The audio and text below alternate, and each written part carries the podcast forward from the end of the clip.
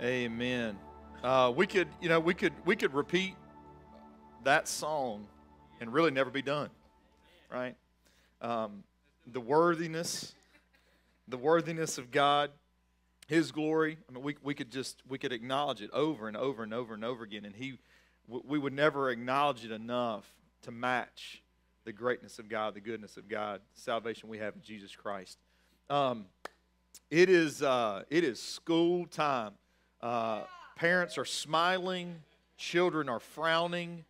Uh, we, I've got to take my kids. Well, actually, I've, I've got two that have pleaded their way out of it. We're going to open house this afternoon. Um, you know, so that's that's when you go back and, and you see like, you know, all your kids' friends and how they've grown too, and you kind of realize how much yours have grown. Um, I've got one that's graduating this year, just pushing it back, just ignoring it right now for this this morning. It's just too real. The emotions are too raw right now, so I got to push that back a little bit. But um, th- this is this is going to be an exciting year. Our students are able to go back. Uh, they're going to be in classrooms. So many of them. We're very excited for them on that. Um, and I do want to say this, and I, I, I know, man. Unfortunately, unfortunately, there's been some things that have um, we, we have allowed as people, not even just Christians or non Christians, we've allowed some things to be very divisive. Um, but just as Christians, if we could, man, there are, um, there are administrators right now having to make really difficult decisions. And, and man, I mean, to, if G, we, we agree that Jesus is our message, right? Right? So if Jesus is our message, there are, there may be at times um, hills that we die on. Like, I mean, there are times where if it's, if it's gospel driven, man, we want to put ourselves out in the forefront. But man, let, as families, let's be real careful right now how we talk about administration and decisions because, um, man, our, man, our kids' ears are peaked, right? Like especially in the homes. So let's be real cautious because uh, Bible doesn't really give us open doors to just be disrespectful. If we need to have conversations, if we feel strongly in certain ways, they'll be healthy um, spirit led avenues that we can do those things. But let's just really be cautious as we're making disciples in our homes and, and doing all that stuff because regardless of how we feel, um, there, if you search, there'll be enough data to, to feel confident that you're right no matter how you come down on the issue. Um, so let's really put some energy in just how we have gospel driven conversations as, as as, as adults, especially as leaders in our homes. Um, but if we could do this, so I mentioned there is, if you're a teacher, if you're staff at a school, um, whether you're teaching virtually or you're in a classroom, no matter what you're doing, we have a gift. Um, if you're counseling, if you're um, a curriculum facilitator, whatever you're doing, um, we have a gift that we want to share with you today.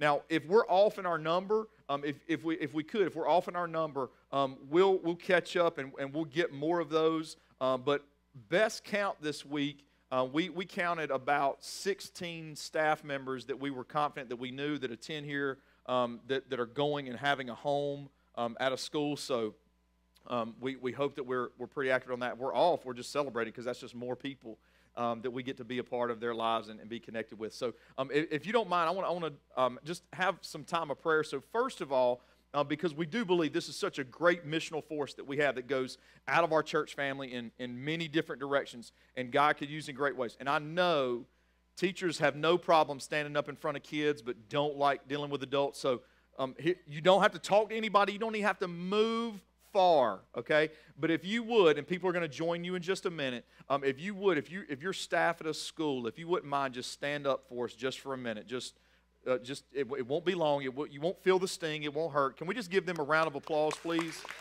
Um, now, if if you if you represent, if you have kids that are getting ready to start back to school, would you also stand up with this with this team of people? You've got kids that are getting ready to go back to school. If you'll stand up as well, and that that's I, and I'm saying school. I mean, that can be anything from like elementary to just like the school of hard knocks. I don't, I don't even care what it is, right? Uh, um, just, just wherever that is. Now, if you are a student here and you're getting ready to begin back in school, if you also would just please stand with us um, at this time, that would be much appreciated. Um, so if you're not, if you're not standing, if you would please do this, um, just in joining with us in prayer, just because um, we really want God to just have His hand on everything um, that's going to be moving forward for this year and, and to bless the ministry and mission of, of staff, um, to, to be with families, for the schedule, just bombardment that they're getting ready to get, and also for students that they, in their friend circles, are as missional as they've ever been and more so. If you wouldn't mind, stand up with us as well as we just really commit um, to the Lord this morning, just what's ahead of us for the next series of months. Let's pray. Father God, we are just so grateful, Lord, for your goodness and your mercy and your grace. Lord, thank you that the gospel of Jesus Christ that says, while we are unworthy, we can, we can be found justified through, that, through the work and the death and the life, the resurrection of Jesus Christ. And Lord, finding ourselves in your family, we are gifted by the Holy Spirit. We are called by you to, to use gifts that we have intentionally um, and strategically for the kingdom of God, for the furtherance of the gospel. Lord, I pray first for just the commissioning for this year of, of the staff that will be going in and being part of schools. Lord, um, what, no matter how we see ourselves, Lord, this is a missionary force that's going to be part of, of so many lives. And, and God, it's not just being part of lives for a season, they're investing on a level that's generational. That This is going to grow in the kingdom as these students grow, as these families age and go through different moments of life. So, Lord, give them grace, give them um, patience, Lord, give them time, give them energy, give them um, quietness of thought. So, as they see lives in front of them, they'll be able to um, see that person that is the mission. And Lord, they'll see Jesus as their message, and they'll be able to, God, in an intentional way, whether it's an adult or a student or family, Lord, just pour gospel grace into their life.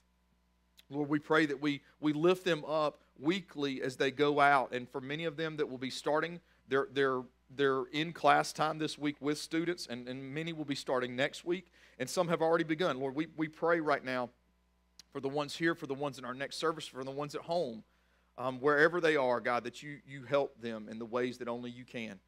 God, for the students that are in here, we pray that this year they will be around friends and they will be around people. God, as they grow in their culture, Lord, that they will be surrounded by the right friends, that God encourage them towards Jesus and, and, a, and a faithful walk with Him. But Lord, you'll also put them in front of people where they can share their faith in a very practical, regular way that shows hope to someone else that is their age. God, for the, for the issues of life that they'll have, and they're, they're vastly different from youngest to oldest. God, we realize that, that in the season that they're in, you have something amazing for them. And Lord, it's going to be found in a deeper walk with Jesus and, and, and deeper walks with, with Christian brothers and sisters and, and, and influence in front of the lost. So, God, build them up and use them and equip them and draw them close to you. Lord, for the, for the families that, that are sending students off for, for hours a day, um, for, or leaving them at home if they're learning virtually, Lord, for the parents and especially in the room that are listening. God, we pray that we will have um, the, the grace and the, and the foresight and the discernment to not be busy parents um, that just keep schedules, but we will invest deeply this year, intentionally, in the lives of our kids. So, Lord, that we will know them better. And Lord, through our own walk with you as it deepens, Lord, we will show them and reflect something to them in a way that they can remember, in the way that they can model, in a way that we can find ourselves faithful that we've made disciples. In the name of Jesus, we pray. Amen. Amen. If you'll have a seat. Um, this morning we're going to be uh, we're in our series on acts. We're going to be in chapter um, 18 of the book of acts for only two verses and then we're just we're, we're jumping rails and we're going to be um, predominantly after that really just in the mainly in the book of matthew. Uh, because there's something that, that i that i see um, that i believe the lord's really got for us this morning that, that emerges out of the middle of this chapter and, and so before I jump into that, I want to kind of I want to kind of rewind just a touch because the last two weeks, if you haven't caught them, Acts 16 and 17, Paul is on what most people refer to as his second missionary journey, and it irritates the fire out of me that we call this his second missionary journey. I really believe it ought to be third because, um, for whatever reason, like as people organize this book and they translate it through, they kind of ignore what I feel like is the greatest season of missions that Paul ever lived, which was the, the 10 to 12 years that he just lived in culture day in and day out and learned how to just share his faith with all kinds of different people. And he was just faithful in that. he was growing in that. And, and there was effect in that. And we see it as the church spread outside of these missionary journeys. So I, I, I like to call this the third, um, but, but most of your Bibles probably organize this as the second missionary journey. But in this one, um, the drama was real. Um, and it wasn't just drama, it was full blown conflict. When, when Paul would go into a city um, in, in this missionary journey, he found himself in, in prison, in jail. He found himself beaten, um, major threats against his life. He, he, was, he was by people who responded to the gospel who just loved him. Man, they just, they just took him. Uh, they, they didn't say, hey, Paul, you know, you want to kind of chill for a couple of days? Maybe we can, you know, kind of relax, barbecue a couple of times, and then maybe, you know, two, three days from now, we'll just kind of get you off in a little bit better environment. No, it was, we got to move him now for he dies. And he would go in, and there would be a response. And remember, we talked about this a little bit last week. The, the, the early church was totally content that God was doing their, his work they had their part to play in it. But when it came to results, when it came to who responded to the gospel and who didn't, I mean, they trusted the Lord so much that they could work passionately and they could, they could have people as their mission. But at the end of the day, they were able to sleep at night. They were able to move on to a new work when God moved them because they just really believed that, that the power of God is real and it works the way that God says that it works. But Paul was constantly rushed and rushed and rushed. And, and people that should have logically just heard his message, taken it in, processed through what they already knew, and responded. People that, that really should have said, Man, you, you mean a free gift of grace? Like I don't have to be somebody before I become part of the family? You, it would seem like people would have just come in thousands and thousands and thousands and said, Yes, I will follow this Jesus. But man, it was anger. And, and people didn't just they weren't just even mad. Last week, remember we looked at last week? They didn't just get mad at Paul and kind of wave at him as he left, like satisfied that Paul just kind of looked like maybe he gave up. But they they packed up. A few of them would because they were just extra bitter. You know the extra bitter people. You know who they are. You, you like you see them coming. You're like, oh, this is to be fun. Um, so so they just packed like they like they got they threw some stuff in a duffel bag and they went and they they pursued him to the next town and it just got worse for him there. It was going well and it got worse just because of those people's bitterness crazy. Well, in, in chapter 18, it starts, and there's something that Paul does. I'm not going to read the scripture, I'm just going to tell you what he does. Um, so there's something that Paul does, and this was a cultural thing that was common to them. In fact, Jesus suggested that people did it. It was, a, um, you ever do something that's just kind of a, um, it's a routine practice. The, the practice itself is not really significant, but, um, uh, but, but it means something deeply to you. I remember when I was in high school, um, freshman year, um, I, I, made the basketball team, and by that I meant I was really active in practice, and then I took a break in games because I was unselfish. I wanted other people to get time. Um, but but before we went out, they had this they had this believe plaque above the locker room door. Um, I went to Eastern Guilford High School, not the not the one now, but the old one that that that, that went to the ground. Um, and and it was like and it was crude. It was like something that somebody got a C minus on in like wood shop but but it said like school colors painted, and it said believe.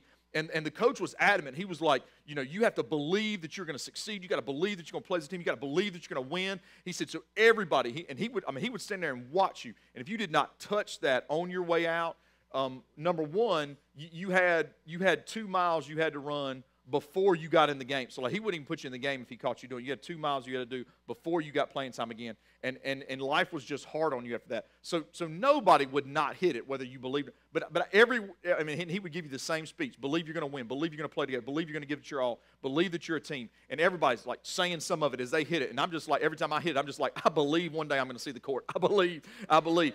And, and, and, we did that, and, and if anybody else saw us doing it, they're like, what good's that doing? Like, you win some, you lose some but when you hit that plaque, it meant something to the people that were on the team. Well, so the Jews, a group of people that Paul identified with because that's, that's, that's his background, many of them would hear, and ironically, this is the group of people that if you're talking about what you already know matching what you're hearing as a continuation of the story, like this is the group that it should have matched with. But remember, they're, they're very diluted in a sinful interpretation of, of their faith and religion. So, so they would reject, and it, and it, you can tell that it frustrated Paul because Paul did what, what Jesus instructed and was a, was a custom and practice. He took off his coat, and you can read the words in, in your Bible in the first part of chapter 18, and you can just see it in your mind the way the words come across that, that he just shook the dirt off his coat. And you can just see him. Maybe he got rushed away over the last few visits, but it's starting to, the conflict's starting to get old it's really starting to get old. And he this time takes the coat off and he is just snapping it, I think. I really believe he's just snapping it and watching the dust fly off to the point where when he doesn't see particles still on his coat when he snaps it, he then puts it back on and says, Okay, I got to catch my breath because I can't stop. I've got to go into this, this, this other group of people called the Gentiles, people that didn't grow up with, with the Jewish faith.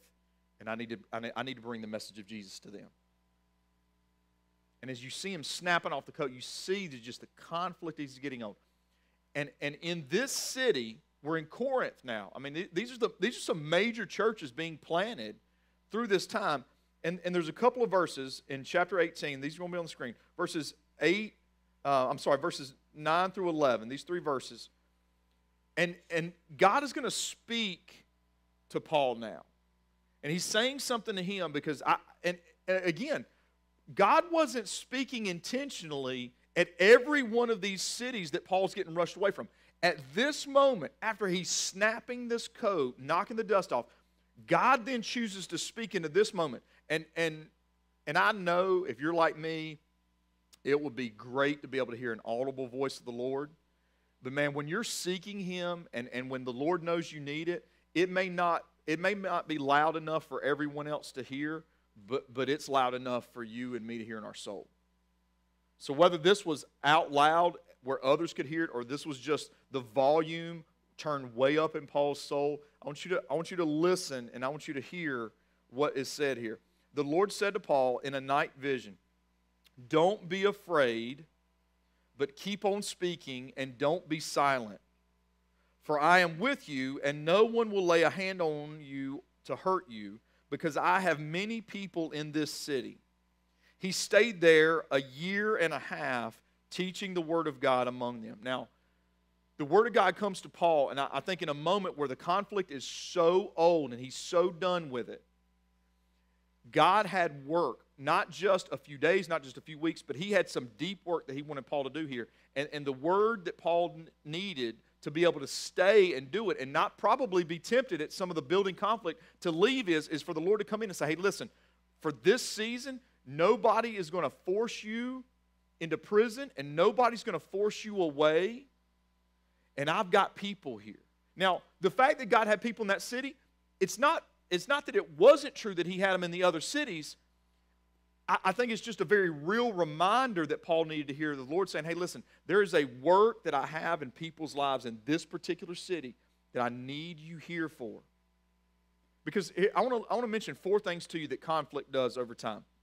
And when I say conflict, um, it conflict um, depending on what you may be going through in life or what you've been through in life. For you, if I say conflict, you may go, okay, conflict is this one thing I'm dealing with, or it may be a million different things that seem like they just never come to an end. But conflict does four things to us. Number one, and, and I believe this is part of the reason why the Lord delivered this message to him conflict tempts us to develop shallow roots. Paul was, was investing the gospel, and the gospel was redeeming people, and he was going city to city to city doing this. But, but when it came to just elongated discipleship, being able to really build some deep relationships, Paul, because of conflict, keeps getting bumped and bumped and bumped. Now, I believe that the Lord is sovereign over all of it. And, and so God's word is true, and, and God continued to use him. So his, his, his plan for Paul's life that he proclaimed over him was still true. It was, we were seeing it lived out. But, but Paul, to invest in people, if, if he's anything like you or anything like me, I, I, believe that, that he's probably tempted at this moment to go, okay, here's what I can expect. I come in with this message, it's, it's received by some, it's not received by others, and the others get really mad, and that ends up kind of driving me out to another place. And it's just boom, boom, boom, and, and, and, and deep rhythms of life don't get developed. And God said, hey, for this work, you're going to need deep rhythms. And if it, here's what I've experienced when, when conflict comes up, if, if, if you get really hurt, really hurt by someone, have you ever noticed a tendency where you're, you're really apprehensive to just really open yourself up? You may stay in, in, in relationships for a season time, but, but you, you, don't, you don't open yourself up as deep. Shallow roots feel a little bit more comfortable. If you're hurt by somebody time after time after time after time, it's, it's, it's shorter roots into investing in that particular relationships or others like it. Or, or if you had bad experience at a church, bad experience at a church, bad experience at a church, and you come to church and you hear, hey, here's how to get involved, and you're like, I've heard that before. Because it's bad experience, bad experience, bad experience. You go, hey, we'll, we'll come. We like it. There's so many things that look good. We're just not, we're just not quite ready to go deeper in those relationships yet. Right? Conflict tends to want to get us to develop. We develop shallow roots. Here's another thing, um, and, and the Lord specifically speaks to this. Don't be afraid. Conflict develops a sense of fear. We, we lose our boldness. Because why? We, we don't, nobody, now there are some just sick, demented people that get up every morning and go, I want to fight with somebody. Like, and we, like we just avoid them, like we let other people have lunch with them. But but most of us, we don't wake up wanting conflict. We we we in fact we, we feel the physical signs in us that conflict is coming or exists in our lives. And and oftentimes we aren't bold in conflict. In fact, I, I would argue this: when Christians are the most bold in conflict, when they are most sure in the best thing, and that's the truth of God's word because that's humility. Humility is I can waver on my confidence in me, but I'm unwavering on the confidence that I have in the truth of God's word. That's great humility. So that's where we find boldness, but, but we, we, tend to, we tend to be fearful. Also, um, he, he says, keep on speaking. Conflict tends to silence communication. Conflict tends to silence communication. If you're in conflict with somebody, do you not normally talk to them much less? Unless you're just a really a mean person, you're like, I'm going to drive it down. You know, I'm just like, yeah. Uh, but we, t- we, we go, okay, you know what? We season a break. And sometimes that's spiritual. Sometimes that you can go in the truth of God's word, and it's biblical that you do step back from that relationship. But whether it's like one thing that just happened, one bad conversation, one ending to a rough conversation, or, or many times, it's instant silence communication. God said, keep on speaking. Then he, he, he came back again with this, and it seems almost odd. He says, but keep on speaking and don't be silent. When you really go into the original language here and you look at when these words are used in other contexts in the New Testament, you can see the difference. The first one tends, lends itself to, um, to con- continue communication, and, and the, the last one, the last one there really looks at um, this thing that happens inside of us, um, this quietness, this, dis- this disengagement that happens in our soul because of conflict. This, um, not just, um, not just in the people that we, we speak to that we're in conflict with, but, but really fleshing out our lives fully with others, right? Like we'll, we'll talk about maybe the conflict, but that's, that's the majority of what we talk about. And we don't stay in all different areas of our life that we need to be growing in. So conflict, man, it's a, it's a mess creator, right? Can we agree on that? Now, um, we usually, in our minds, and especially as we per- pursue the truth of God's Word, typically we kind of find ourselves going in a couple of different directions, okay? The first direction that we tend, I think, to go in is this um, conflict because it's someone else's fault. Isn't that the better kind of conflict when it's not my fault? Like, it's somebody else? Like, that's the best kind of conflict because that means I can be right and they can be wrong. So when, when we're kind of in our minds pursuing it as it's someone else's fault, this is one of the most popular scriptures um, that people go to when they're, when they're really having to deal with it. You may have heard this passage um, come under the category of church discipline before. Some people just label it church discipline. Um, but but if, if we're not careful when it comes to conflict and discipline and those things, even though the Bible's very clear that conflict exists, discipline has to happen on many levels, the gospel says that reconciliation is always the goal. But self confession, right? Reconciliation is all, all, almost, it seems like often, the most difficult road. Right? Because reconciliation takes some work. So this is the passage. Um, it's going to be Matthew chapter 18. Now, if you read this, um, it starts out, um, and, and this is one of the two paths we take. Um, if your brother sins against you, against you. Now, we're talking about saved people when, when, when we approach God's word, it, it, it, it kind of it, it suggests to us in many, many, many ways to look at the world from the perspective of there's two groups of people that exist saved and lost. If you're a Christian, it's one of the healthiest ways, I believe, to look at the world. Because if someone's saved, there's a, there, there's, a, there's a set of expectations I believe you can have there because of what the Holy Spirit is working out in their life. But if they do not know Christ, it's a different set of expectations. When if I, I find I find it almost 100% effective that I will get frustrated if I put saved expectations on someone that's lost. That's just not fair. That's unreasonable as a believer. And, and, and we will be discouraged and disappointed and frustrated, and then, and then we'll act that way towards them when that's the person that we really should act lovingly towards because they need the gospel of Jesus. They, they, they don't want to hear that from somebody that's mean to them. They want to hear from, that from somebody that's really love, loving to them. So this is talking about other Christians. If, you, if you're hearing this from a Christian mindset, this is talking about other Christians, okay? So it sins against you. Now, the, the heart of this is um, you go you go one on one to that person because again, what reconciliation? What's the best way for reconciliation to happen? Not not that everybody's business gets blasted publicly. If someone does something against me, um, if, if the thing they did is the biggest deal, or the fact that I'm hurt and mad is the biggest deal, then I'll tend to just go blast it or, or spread it around. But if it's really missional, Jesus is my message, people are my mission, then I'm going to I'm going to go deal with them directly because if we can just be reconciled between us, that kept it as small of a circle as it could possibly be kept in. Okay? Now, the, the passage leaves the door open to if that person isn't receptive because God is so good about um, wanting to capture our hearts, but also knowing our hearts at the same time. Okay? So, so the Bible says, okay, if they're not receptive, then smaller group of trusted people, because reconciliation is, is still in a smaller, relatively smaller circle, but, but it's established, it's there, it's accountability because this is about relationships. And then finally it says, hey, listen, if they're, if they're just really bent on, really bent on seeking a path away from the Lord, then, then it may need to get elevated. But, but this is what I find so intriguing. Look at the last part. That's screen in a screen. That's, that's picture in a picture right there. Um, look at this last line. If he doesn't pay attention even to the church, let him be like a Gentile and a tax collector to you. Now, um, tax collectors were the worst of the worst.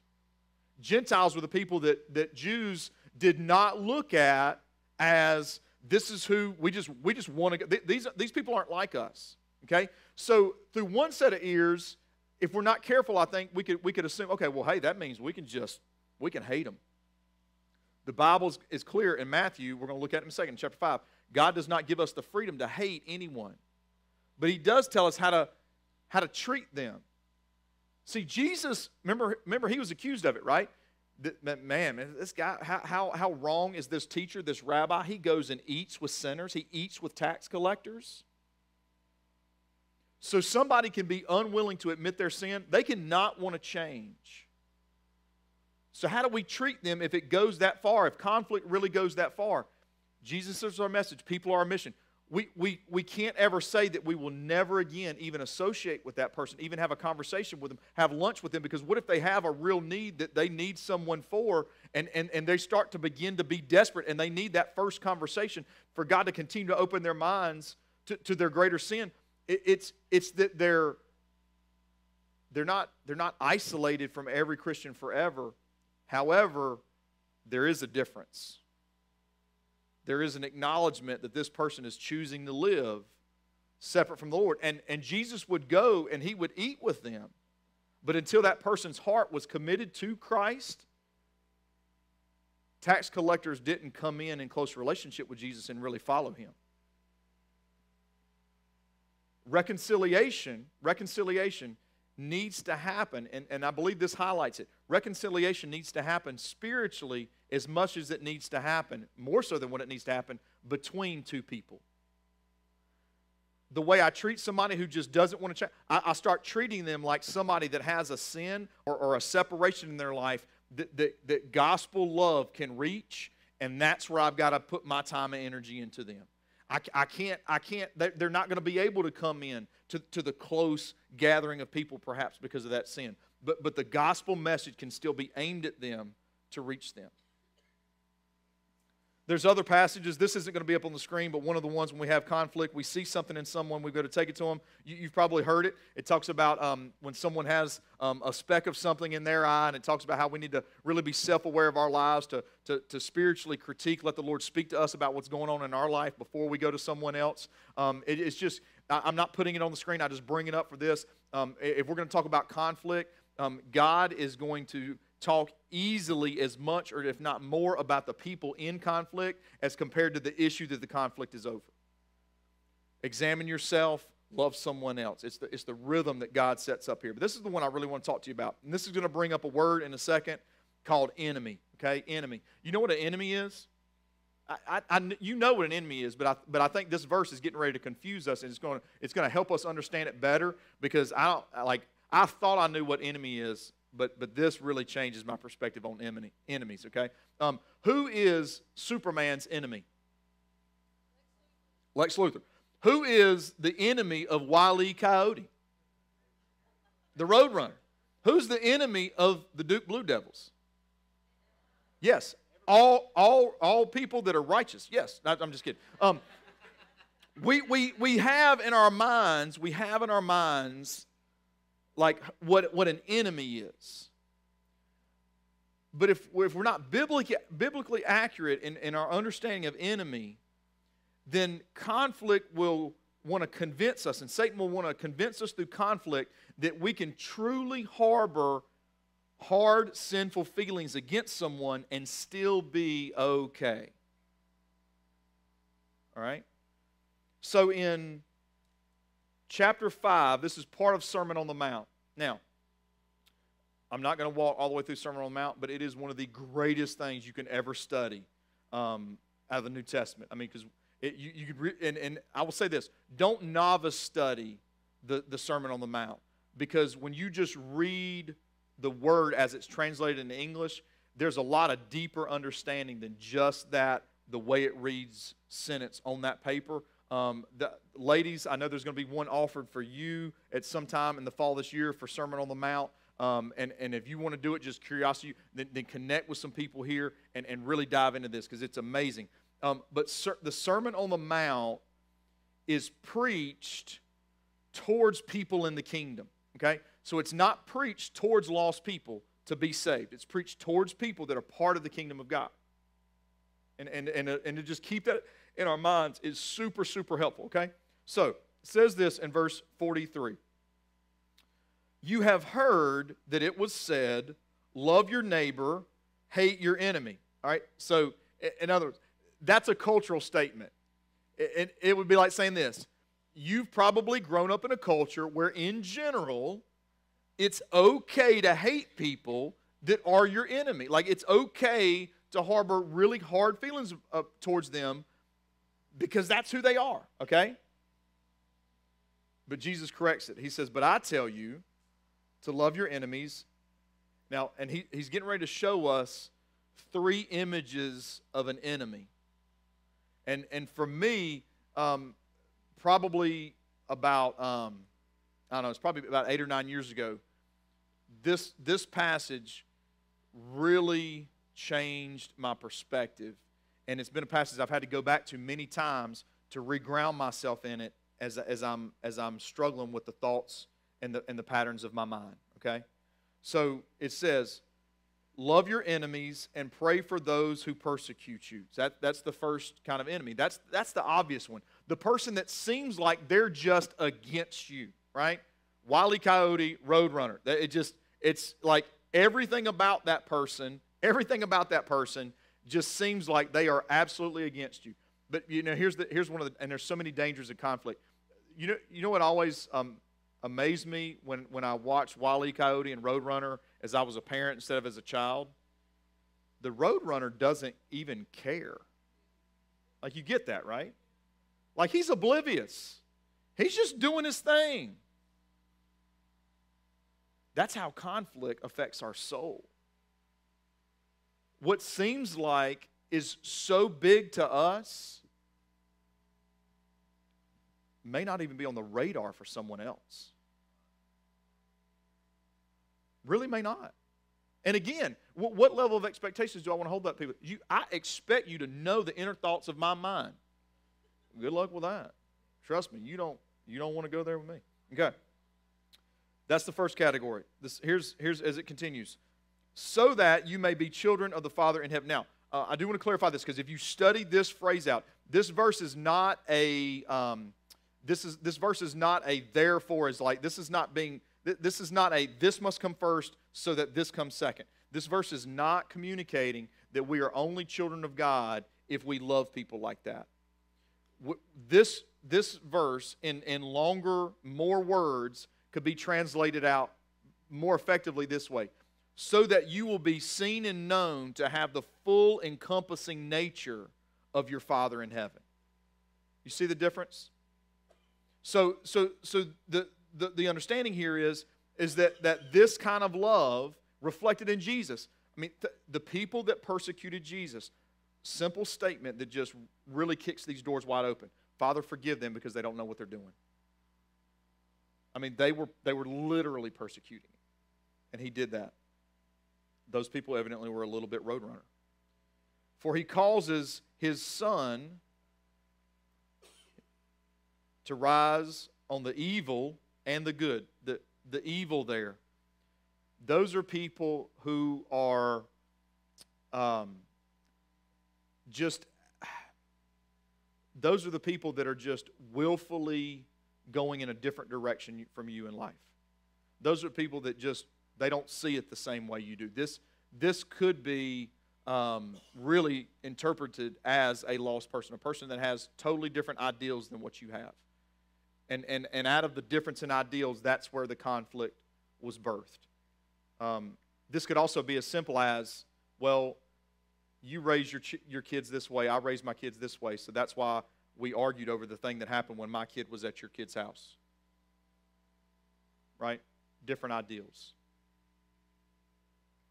says that he, his sun rises on the evil and the good and sends rain on the righteous and the unrighteous. Now, from the standpoint of, of, of, of looking at this through Jesus' eyes, the unrighteous were the people that, that, that resisted him.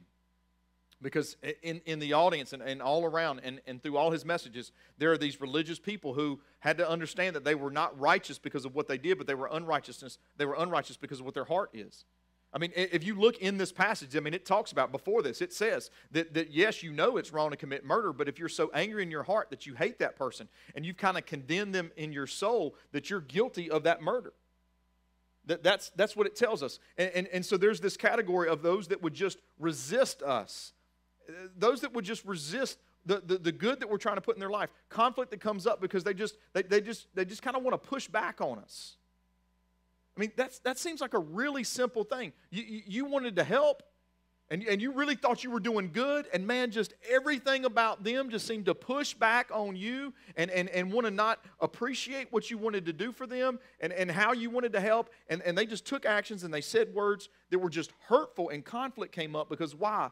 They just they acted and they thought unrighteously against what God would think. And, and this is where we see three categories coming up here of, of enemy.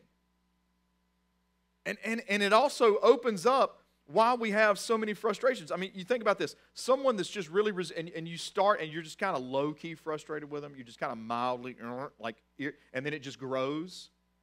People that you're having kind of conflict with, do you ever find yourselves irritated when just even normal things go well for them?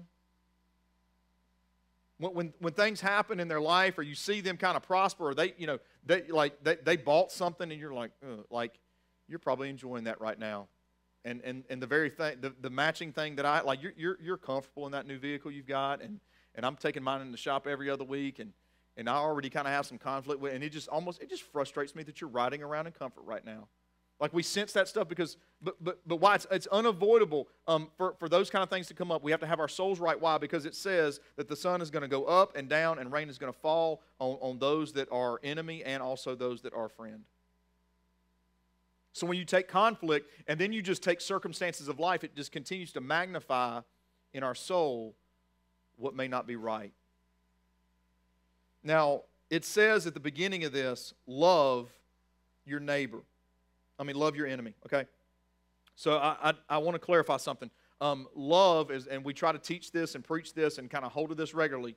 Love is, is most unhealthy when it's tied to a feeling.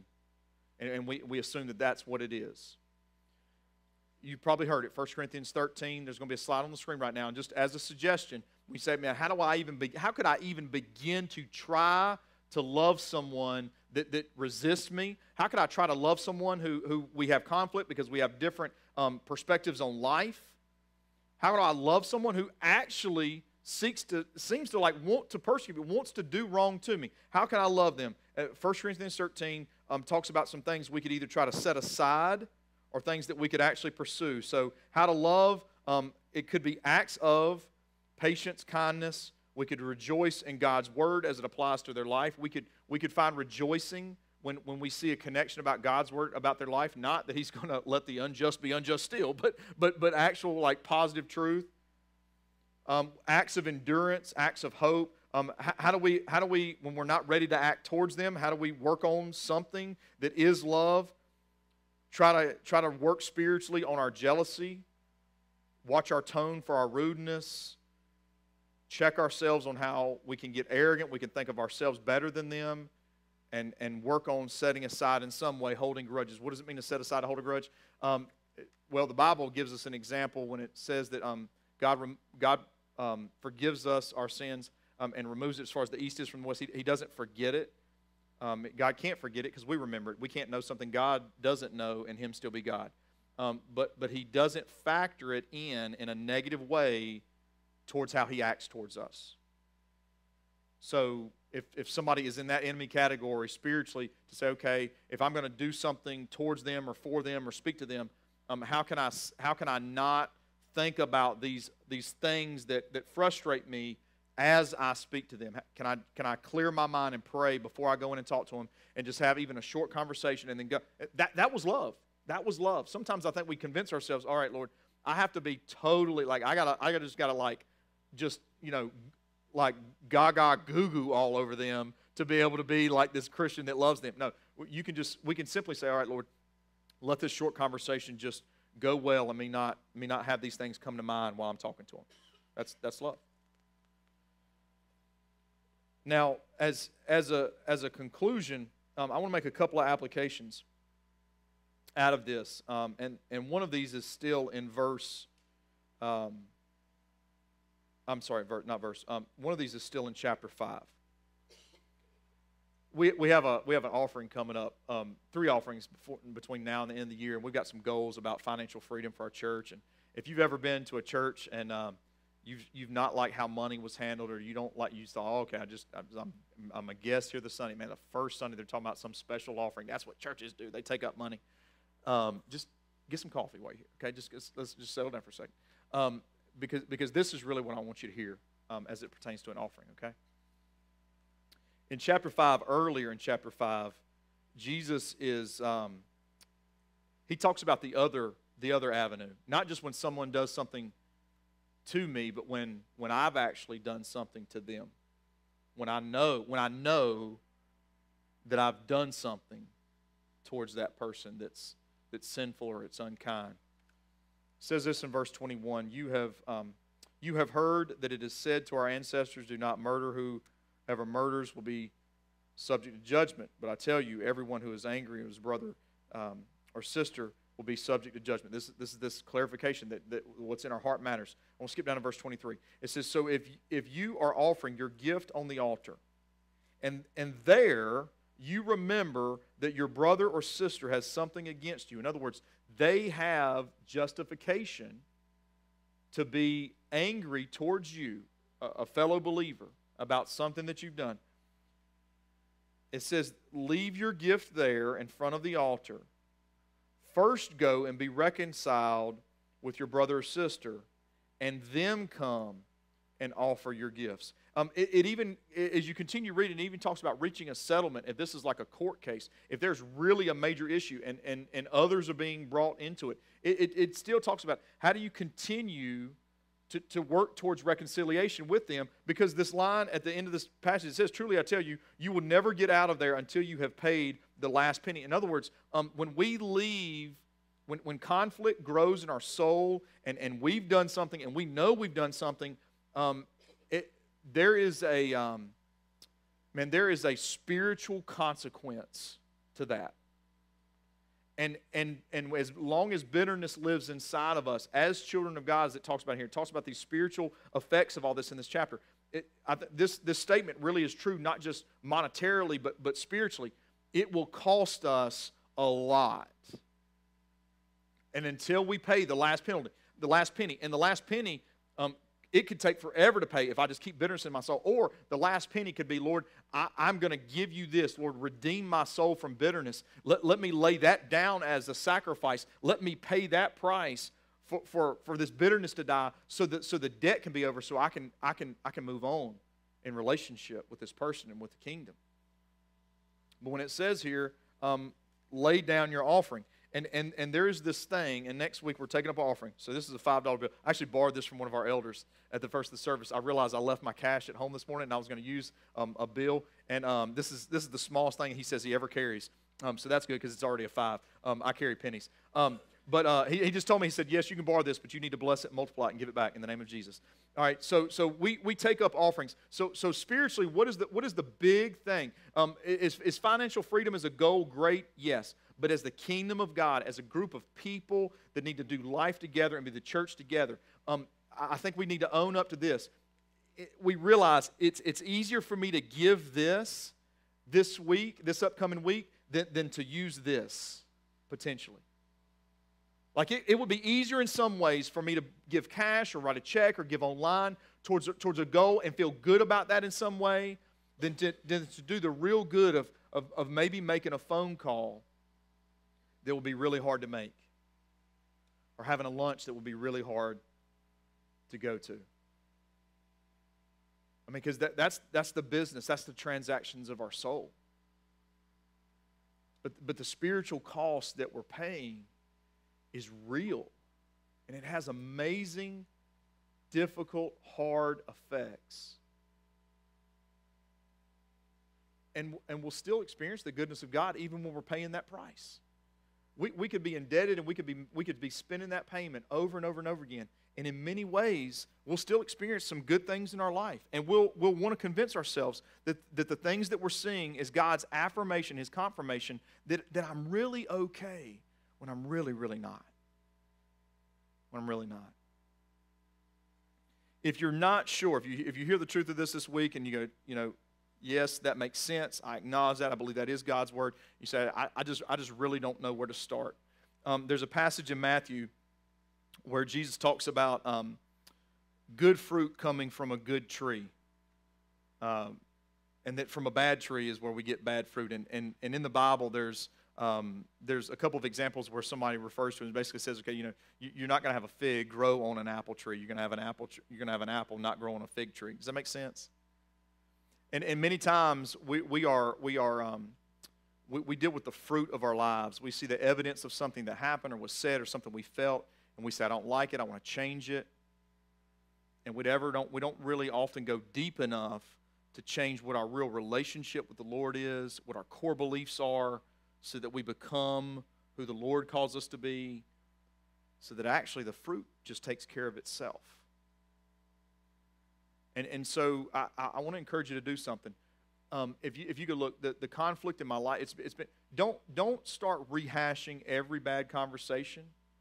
Don't even don't even jump to what you assume you need to say to that person.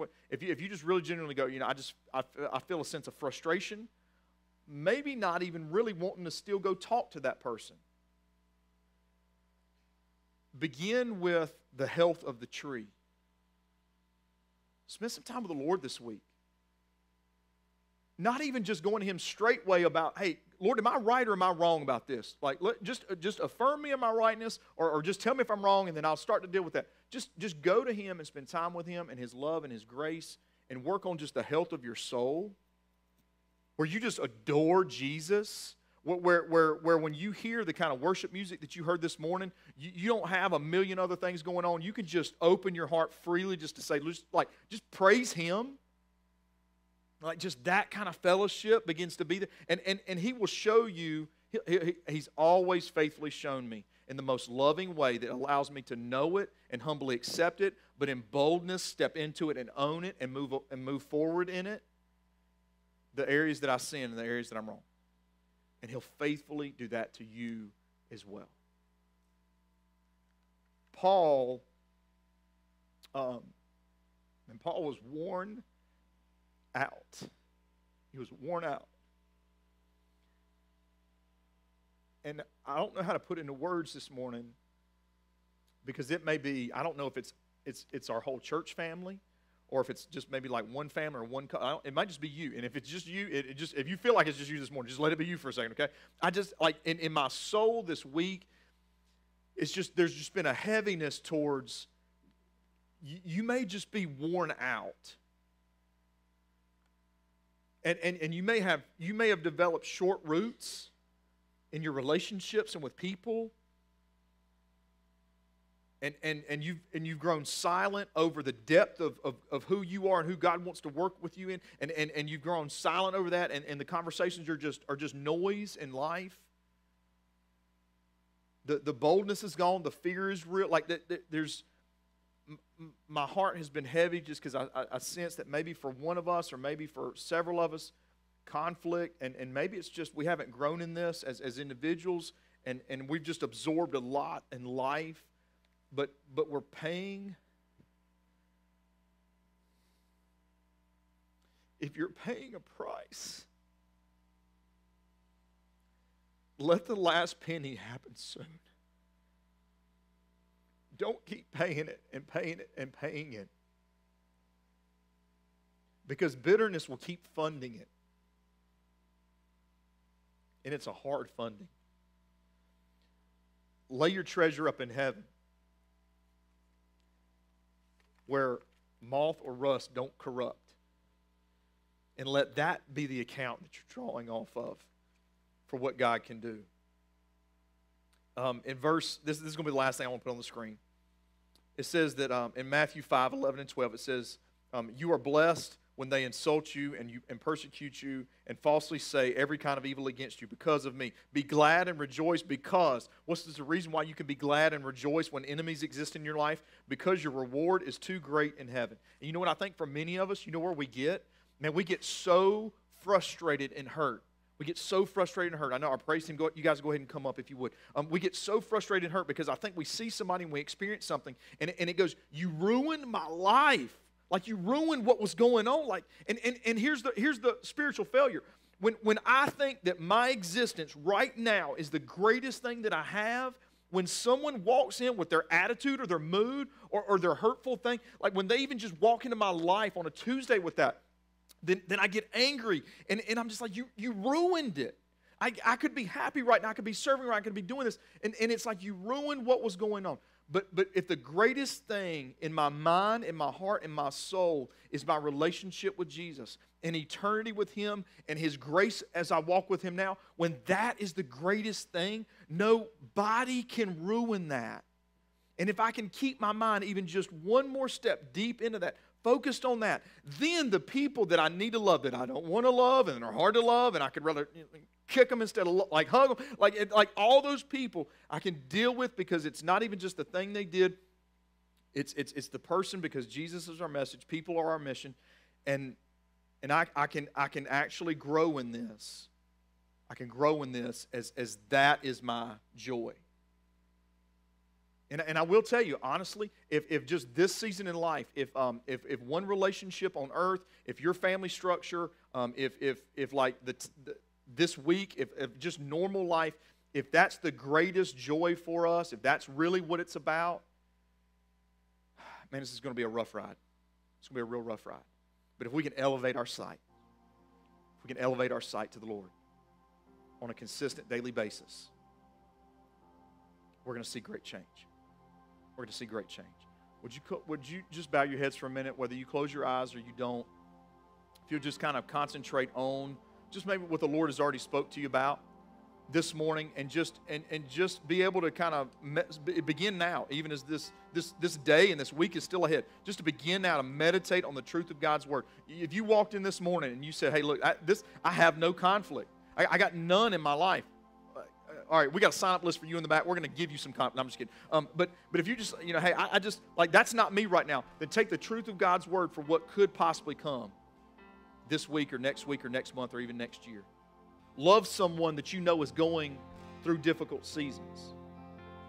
Man, if you don't know Jesus, I talked about two categories of people. Don't leave here this morning in the category where there's a different set of expectations on you leave in the category of the redeemed, of the reconciled to God through Jesus Christ by putting your faith and trust in Him and receiving salvation in the name of Jesus. If that's you, please come forward during this song or, or connect with us after this service because we want to explain out of God's Word how you know you can be saved. But man, if you're weary, if bitterness has continued to fund the account that you paid and paid and paid and paid off of, Please don't hear, man, you're just a wrong person this morning. You've thought wrong. Just, just hear that there is a relationship and a walk with Jesus that, that lifts us higher. It doesn't make everything magically okay, but it gives us a mission to be able to deal with and work through anything in life, even the people that we would find our biggest challenges with. Because this is the joy of it, Jesus said, He set aside everything for the joy set before Him. Conflict isn't ne- is never meant to rob us of our joy. Jesus is there to give us joy regardless of what conflict may bring. If you want to have conversations and prayer about anything going on in life, we want to do that with you, please. Lord, thank you for your grace and your mercy. Jesus, help us to live like you and less like ourselves. Open our hearts, make us willing to pray together to you. Would help us to just open our lives to you, God, wherever it is you're saying to us right now, and just simply respond. Not believe the lies of, sin, of Satan, but trust the truth of Jesus and who he calls us. Lord, that we are a child of the King. We are a child of you, God. And as our Father, we have the greatest love and resource, Jesus in us and with us, that helps us in every season of life. Thank you for your word and root it deep in our soul this morning. In Jesus' name we pray. Amen. Would you stand, please?